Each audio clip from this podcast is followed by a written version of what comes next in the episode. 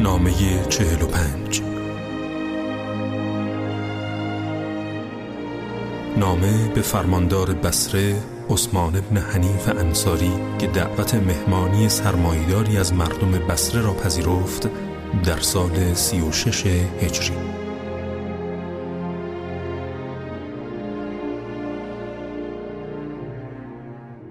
آگاه باش هر پیروی را امامی است.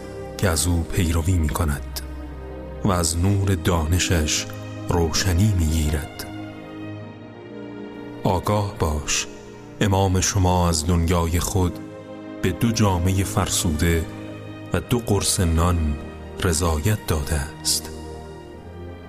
بدانید که شما توانایی چنین کاری را ندارید. اما با پرهیزکاری و تلاش فراوان و پاک دامنی و راستی مرا یاری دهید. پس سوگند به خدا من از دنیای شما طلا و نقرهی نیندوخته و از غنیمت آن چیزی ذخیره نکردم. بر دو جامعه کهنم جامعی نیفزودم و از زمین دنیا حتی یک وجب در اختیار نگرفتم. و دنیای شما در چشم من از دانه تلخ درخت بلود ناچیزتر است. آری از آنچه آسمان بر آن سایه افکنده فدک در دست ما بود که مردمی بر آن بخل ورزیده و مردمی دیگر سخاوتمندانه از آن چشم پوشیدند و بهترین داور خداست. مرا با فدک و غیر فدک چه کار؟ پس از فتح خیبر دیگر یهودیان آن سامان با رسول خدا صلح کردند و باغات فدک را بان حضرت بخشیدند و رسول خدا آن را به فاطمه زهرا اهدا فرمود و سندی برای آن تنظیم کرد و پنج سال در حیات پیامبر در دست فاطمه قرار داشت. اما در حکومت ابابکر آن را غصب کردند.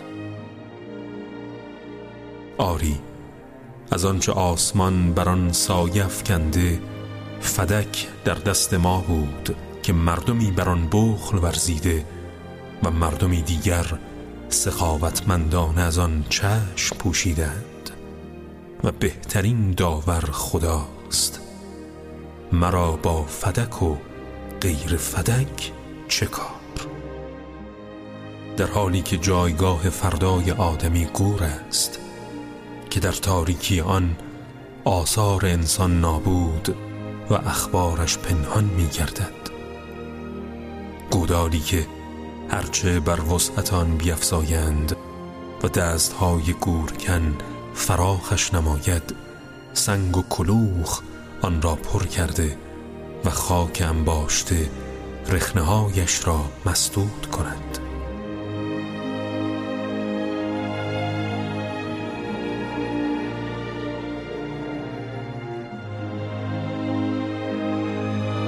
من نفس خود را با پرهیزکاری می پرورانم تا در روز قیامت که حراسناک ترین روزهاست در امان و در لغزشگاه هایان ثابت قدم باشد.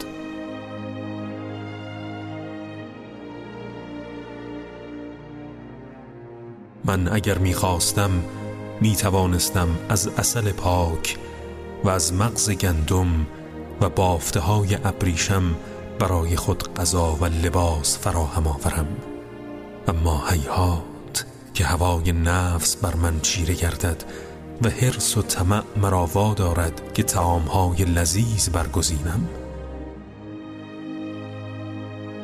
در حالی که در حجاز یا یمامه کسی باشد که به قرص نانی نرسد و یا هرگز شکمی سیر نخورد یا من سیر بخوابم و پیرامونم شکمهایی که از گرسنگی به پشت چسبیده و جگرهای سوخته وجود داشته باشد یا چنان باشم که شاعر گفت این درد تو را بس که شب را با شکم سیر بخوابی و در اطراف تو شکمهای گرسنه و به پشت چسبیده باشند.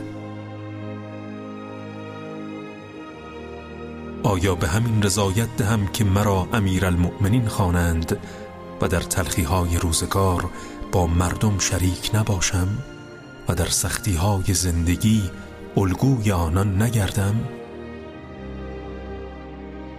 آفریده نشدم که غذاهای لذیذ و پاکیز مرا سرگرم سازد چونان حیوان پرواری که تمام همت او علف و یا چون حیوان رها شده که شغلش چریدن و پر کردن شکم بوده و از آینده خود بیخبر است. آیا مرا بیهوده آفریدند؟ آیا مرا به بازی گرفتند؟ آیا ریسمان گمراهی در دست گیرم و یا در راه سرگردانی قدم بگذارم؟ گویا میشنوم که شخصی از شما می‌گوید اگر غذای فرزند ابی طالب همین است پس سستی او را فرا گرفته و از نبرد با هماوردان و شجاعان باز مانده است. آگاه باشید. درختان بیابانی چوبشان سختتر و درختان کناره جویبار پوستشان نازکتر است.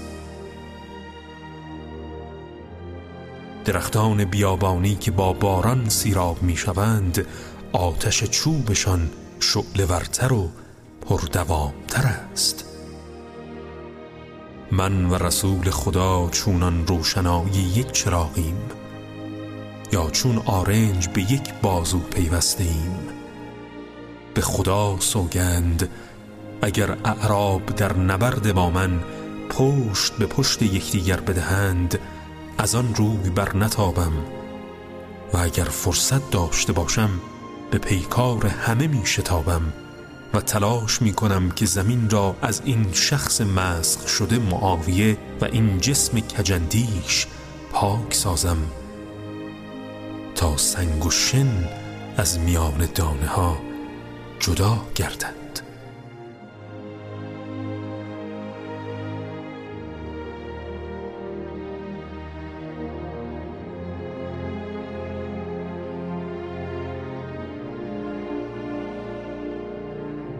السلام علی من اتبع الهدا درود بر کسی که از حق پیروی کند.